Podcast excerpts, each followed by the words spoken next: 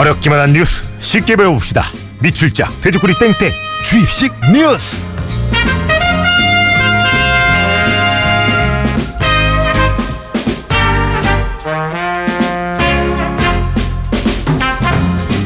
굿모닝 FM의 personal 뉴스 트레이너 시사평론가 김성환 씨 안녕하세요. 네, 안녕하세요. 드디어 굿모닝 FM 송년회 날짜가 잡혔습니다. 예. 봤습니다. 다른 분들 다 흔쾌히 참석해 주겠다고 답장이 왔는데 우리 기자님만 전혀 답변이 없어요. 어, 이건 오해예요. 가장 적극적 동의 의사를 밝힌 거예요. 어떻게 날짜 잡으셔도 꼭 저는 참석합니다. 이런 뜻이었어요. 아 그래요? 네. 근데 구체적으로 예그 뭐 말씀 꼭 답장 보내야지 동의하는 거예요. 그래요. 안 보내도 전 당연히 참석하는 거라고 생각을 하고 있었어요. 꼭 뵐 수 있길 바라면서 아, 어떻게 예. 홍철 씨 앞에서 내가 번데기 앞에서 주름 잡지. 내가 더 바쁘다고 생각하겠어요. 꼭 뵐 수 있길 절대 아닙니다. 바래 보면서 네. 예 지시 뉴스 본격적으로 시작해 볼게요.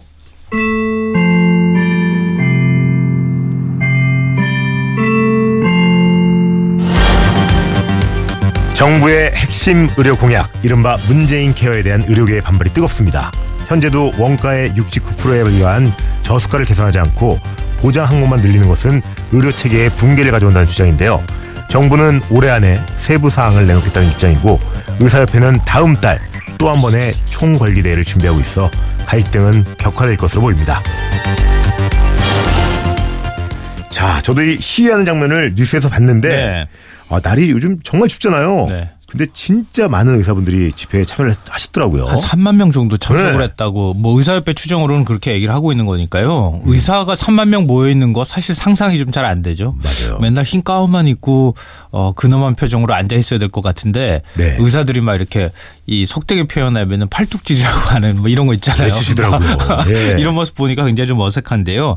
이게 2014년도에 어, 정부가 영리병원 도입, 원격 치료 도입하겠다, 진료를 도입하겠다고 얘기했던 적이 있었잖아요. 그때도 한 차례 좀 이런 일이 있었는데 네. 음. 한 4년 만에 또다시 이런 일이 벌어졌습니다. 뭐 의사들 입장에서는 문재인 케어가 의사들의 이익에 반한다. 뭐 이런 걸 얘기를 하고 있는 거라고 볼 수 있겠죠. 음. 그래서 저는 그 대체 이 문재인 케어가 뭐냐 하시는 분들 굉장히 많을 것 같아요. 네. 예전에 뭐예요? 그 오바마 시절에 오바마 케어 굉장히 많이 들었었잖아요. 그렇죠. 뭐냐? 이건 무슨 연관이 뭐 있는 연관이 있는 거냐 아니면 그냥 어? 아니 역시나- 오바마 케어에서 따온 말이에요. 네. 어, 말은 그 따온 거고. 어, 말을 네. 거기서 따왔다고 생각하시면 되고요. 음. 건강보험 정책들 이제 뭐 미국도 그렇고 우리나라의 경우에도 네. 대통령이 바뀌면은 새로운 정책들을 내놓잖아요. 그렇죠. 그걸 이제 뭐 문재인 케어다 오바마 케어다 이렇게 지금 얘기를 하고 있는 건데요. 어, 미국의 경우 사실 오바마 케어, 케어 도입- 도입하면서 굉장히 논란이 많았었죠. 아, 났죠. 주변에 이제 미국에 사셨던 분들 그런 분들 얘기 들어보면은 수술은 한국에 와서 받는다 그런 얘기 하잖아요. 엄청 비싸다고 하더라고요. 미국은 의료. 네. 미국 의료연실 고발했던 시코란 영화 보신 분들 꽤 많을 거예요. 그거 보고 아마 깜짝 놀랐을 겁니다. 의료비가 네. 너무너무 비싸서. 그러니까 예를 들어서 우리나라 뭐 하다못해 동사무소에 가도 있는 혈압 체크기 있잖아요. 네. 내가 이렇게 팔 넣고 그냥 하면 되잖아요. 그렇죠. 미국에선 100달러 받아요. 헉, 이거 모터가도 있는 한, 건데. 네, 맞아요. 한 10만 원씩 받는 거예요. 이거 하나. 와. 혈액 검사하는 거 한 50만 원 내야 돼요. 우리 정말 싸잖아요. 예. 그리고 뱀에 물린 사람이 있었는데요. 외국인이었는데 치료비로 무려 1억을 물어주는 이런 일도 있었습니다. 음. 이게 왜냐하면은 의료보험료가 엄청나게 비싸기 때문에 그렇거든요. 미국 같은 경우에 일반 직장인의 경우를 보면 한 100, 100 몇십만 원씩 내요. 예. 의료보험비로만. 일반적인. 예, 예. 네덜란드 같은 경우에도 제가 얘기 들어보니까 엄청나게 우리보다 비싸더라고요. 음. 그런 것처럼 의료비가 비싸니까 의료보험 혜택을 받기가 좀 어렵잖아요. 그러는 이제 혜택을 넓히겠다 이렇게 얘기를 하고 있는데요. 네. 어 그러면은 우리의 경우하고 비교를 하면 미국에 비해 미국에 비해서는 우리가 의료보험 혜택을 굉장히 많이 받고 보장을 많이 받고 있는 거 아니냐 이렇게 생각하시는 분들이 있을 것 같은데 네. 그렇지가 않습니다. 음. 이 OECD 국가하고 비교하면요. OECD 국가는 건강보험 보장률이 평균 한 80% 정도 되거든요. 음. 그런데 우리나라는 2015년을 기준으로 63%에 불과합니다. 네. 이것 또한 최근 10년 사이에 계속 떨어지고 있는 추세예요. 그래서 문재인 대통령이 임기 내에 건강보험 보장률을 한 70%까지 높이겠다 이런 목표 아래 지금 문재인 케어라고 하는 정책들을 도입하고 있는 거예요. 아, 네, 말씀 중에 참 이런 거 저는 들으면 굉장히 어렵더라고요. 건강보험 보, 장률 이런 거. 네네. 이게 정확히 뭐예요? 그러니까 사실 그렇게 어려운 말 아니에요. 풀어서 설명드리면 아 그거구나 이렇게 생각하실 텐데요. 그러니까 전체 의료비에서 건강보험이 어, 건강보험에서 내주는 비용 있죠. 예. 그게 차지하는 비율이라고 생각하시면 돼요. 아, 그러니까 우리가 계산할 때 거기서 네. 건강보험에서 이렇게 내주는 비율. 네, 그러니까 내가 의료비로 100만 원을 썼다 그러면은 네. 건강보험에서 현재 한 63만 원까지 보험 처리를 해주는 거고 네. 나머지 37만 원은 내 개인 부담이다 이렇게 생각하면 되는데요. 정부가 이 부담을 건강보험 부담을 한 70, 70만 원까지 올려주고 개인 부담은 한 30만 원까지 줄여주겠습니다. 네. 이렇게 얘기하고 있는 건데 앞서 OECD하고 비교하면은 그래도 우리가 많은 거잖아요. OECD는 보장률이 한 80% 정도니까 어, OECD 국가 국민은 평균적으로 얘기해서 의료비를 20만 원을 쓸 때 우리는 한 30만 원 쓰고 있다. 이렇게 생각하시면 될 것 같아요. 올려도 이 정도밖에 안 되는 거예요. 맞아. 이게 참 아픈 것도 서러운데 돈 또 많이 나가면 이게 너무너무 싫잖아요. 아, 이거 사실 안 겪어본 사람들은 모릅니다. 병원에 입원해 보면 이게 정말 이게 어 이게 주변에 또 특히 그암 걸린 분들 있잖아요. 네. 치료비 부담 때문에 너무 너무 힘들어 하시는 저도 거죠. 부모님이 이제 암에 아이고. 투병중이시다가 돌아가시고 그랬는데요. 이 중증 질환에 걸리시는 분들이 주변에 있으면은 아 진짜 가족들이 너무 너무 힘듭니다. 맞아요. 예. 일단 뭐 돈이 가장 큰 문제고요. 이게 이제 뭐 치료비가 순식간에 천, 오천, 일억 막 이런 식으로 기하급수적으로 늘어나잖아요. 그렇다고 하더라고요. 어, 또 이 치료, 치료비를 두고 자식들끼리 막 싸우는 경우도 생기고. 그럴만 하죠. 그리고 먹고 살기도 힘든데. 또 간병인 또더 해야 되잖아요. 다 네. 돈을 또 벌어야 되니까. 그러니까요. 간병은 누가 하느냐. 음. 이거 가지고 또 감정 싸움 같은 거 막 벌어지고. 마음과 다르게. 돈이 없으니까 예. 막 파산하는 가정까지 막 생겨나고 그렇죠. 그러면 이 문재인 케어가 시행이 되면 도대체 이제 뭐가 달라지는지 네. 우리 청취자분들이 좀 피부에 확 닿을 수 있게 좀 설명을 좀 부탁드릴게요. 그래요. 이거 우리 기사 같은 거 보면은 뭔가 달라지는 것 같긴 한데 네. 뭐 얼마나 이렇게 우리 생활에 달라질까 이렇게 생각하실 것 같은데요. 예. 건강보험료를 내는데 치료비가 많이 드는 이유가 뭘까? 이걸 먼저 생각을 해야 돼요. 음. 그러니까 보험이 아예 적용되지 않는 비급여 항목이 많기 때문이에요. 음. 그러니까 건강보험 같은 경우에 보험이 보장되는 거를 급여 항목이라고 우리가 얘기하고요. 아예 보장되지 않는 것을 비급여 항목이라고 얘기하거든요. 어, 비급여 항목이라고. 예. 예. 근데 건강보험 급여 항목으로 포함이 되게 되면 네. 건, 건보공단이 원가 계산 다 해서 수가를 정하고요. 예. 개인 부담을 확 낮춰주죠. 네. 근데 비급여 항목이 그대로 남아있게 되면은 그거는 정말 병원이 부르는 게 값이에요. 음. 그러니까 예를 들면 MRI 검사 해보신 분들은 알겠지만 뭐 70만 원 받고 막 그래요. 어, 저 얼마 전에 허리가 안 좋아서 왔더니 오, 120만 원 나오더라고요. 엄청나게 비싸요. 네. 그 병원이 그냥 붙이는 거예요. 그 가격. 음. 뭐 초음파 검사, 유전자 검사, 유전자 검사도 몇십만 원씩 하거든요. 네. 그러니까 이런 게 한 3,800개 800개 항목이나 돼요. 이런 거를 병원이 마음대로 가격을 붙이기 때문에 또 우리가 요 뭔가 진단을 받기 위해서는 이런 거 검사 안 할 수가 없잖아요. 그럼요. 걱정되니까. 네. 그러니까 결국은 이게 의료비 상승이 한 원인이 되고 있다 이런 거고요. 특히 중증 환자들 종합병원에 갈 수밖에 없잖아요. 대형병원에 가게 되면은 병실이 없자고 얘기해요. 네. 6인실 없으니까 2인실 쓰세요. 이렇게 얘기합니다. 음. 뭐 어쩔 수 없잖아요. 수술 받으려면. 네. 이런 거를 상급 병실료라고 하는데 이게 굉장히 비싸요. 의료보험 적용이 안 되기 때문에. 네. 이게 또 병원비가 올라가는 원인이 되고요. 또 의사들 선택 진료비가 붙잖아요. 음. 이것도 내가 선택 안 해도 저절로 붙어서 나와요. 음. 이것도 이제 진료비가 높아지는 이유고. 또 간병인 같은 경우에도 이것도 어쩔 수 없이 개인 돈으로 다 불러서 써야 되잖아요. 네. 그러니까 이런 것들에 대해서 문재인 케어가 만약에 정책이 시행이 되면은 이런데 모두 비급 항목이 급 항목으로 바뀌게 돼요. 그러니까 건강보험이 적용이 돼서 개인 부담이 확 줄어든다는 얘기가 되는 거죠. 그러니까 예를 들면 대장암에 걸린 환자가 어, 건보 적용이 안 되는 항암제를 그동안에 썼을 경우에는 네. 약값이 한 4,900, 4,590만 원 정도 드는데요.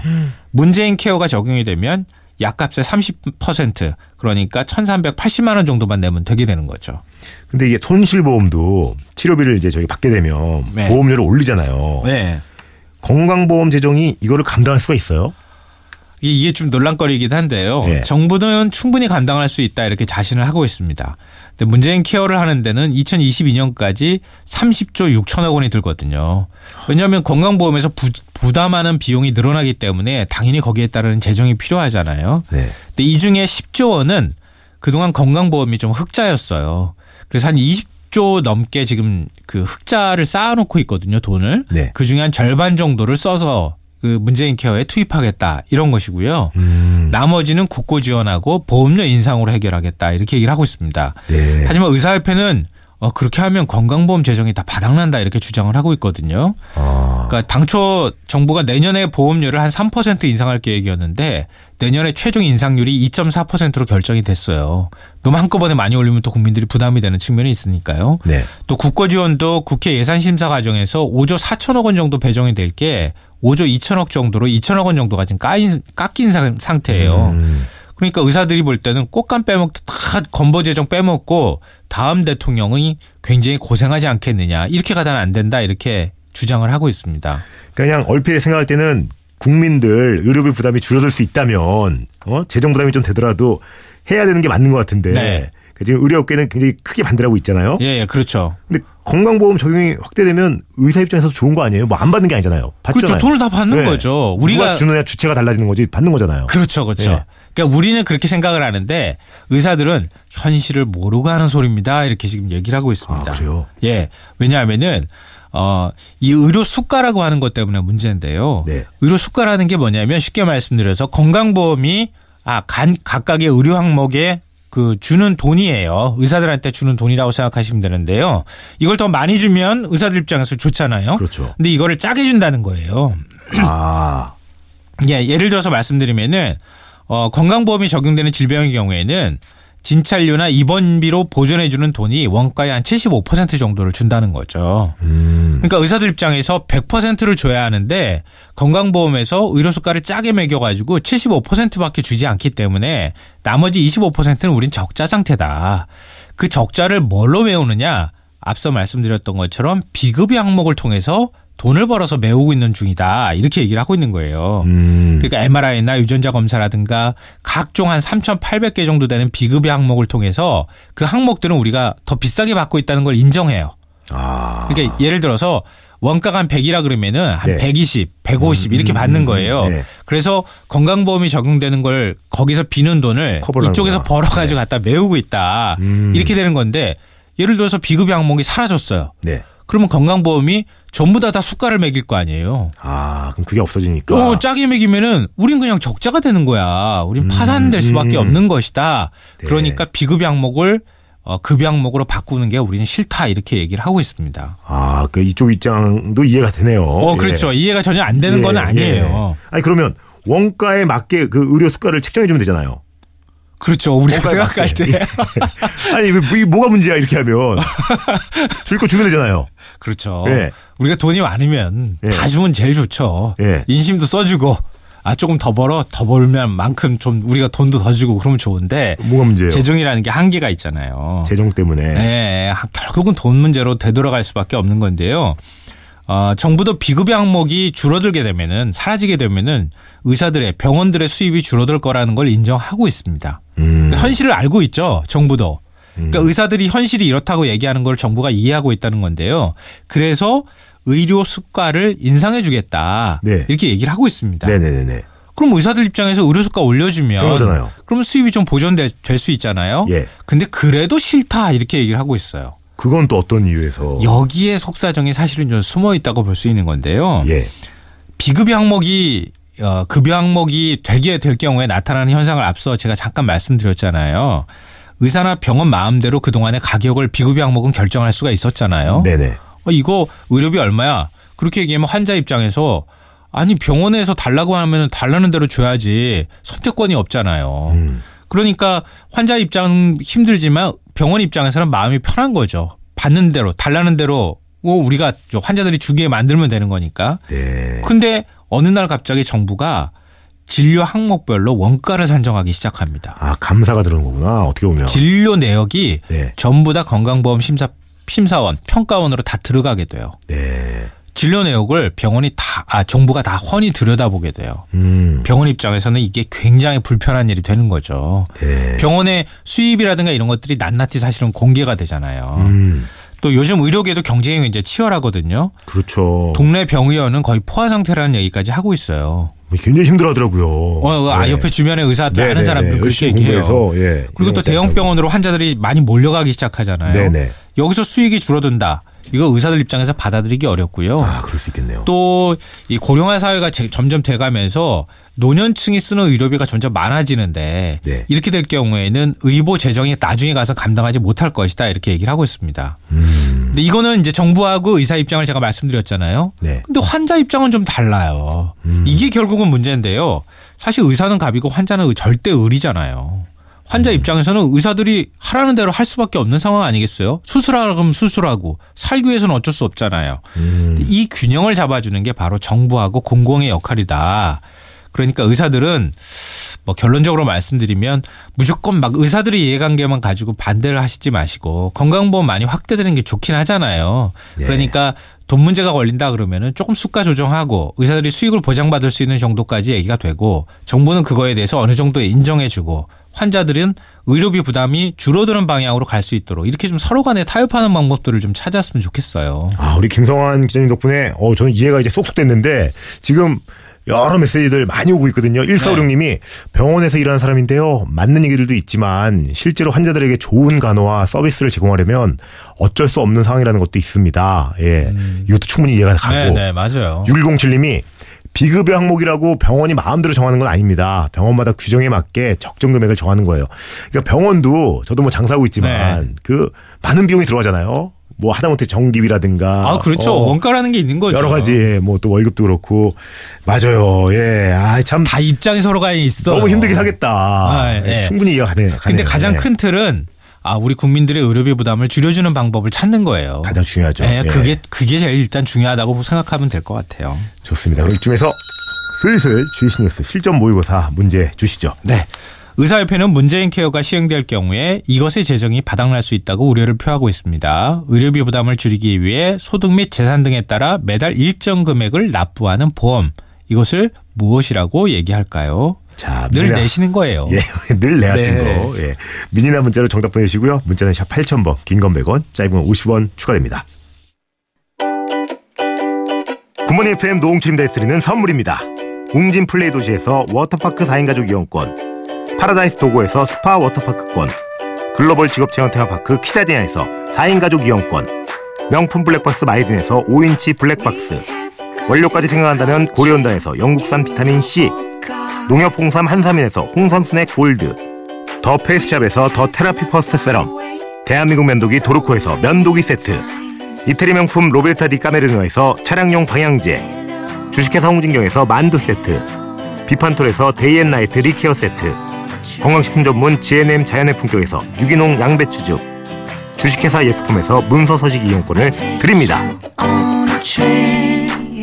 주일씨 퀴즈 정답은 건강보험이죠. 뭐 예전 명칭이었던 의료보험도 정답으로 처리해 드릴게요. 박재영님, 고혜진님, 박은미님, 3724님, 2302님, 9415, 9415님이 학생인가 보다. 정답 건강보험 이제 중학교 1학년 되는 학생입니다. 기자 아저씨 덕분에 많이 이해하게 됐어요. 어, 라고 제일 기분 좋은 얘기네요. 선물 드릴게요. 고맙습니다. 감사합니다. 네. 저도 정말 이 학생처럼 많은 도움 받았습니다. 감사합니다. 아, 고맙습니다. 그렇게 생각해 주시니까 너무 감사합니다. 너무 쉽고 쏙쏙 명쾌하게 들었습니다. 다음 주에도 기다릴게요. 네. 자, 그럼 인사 올립니다. 여러분 아시죠? 꼭 하고 싶은 거 하고 싶은 거 하세요.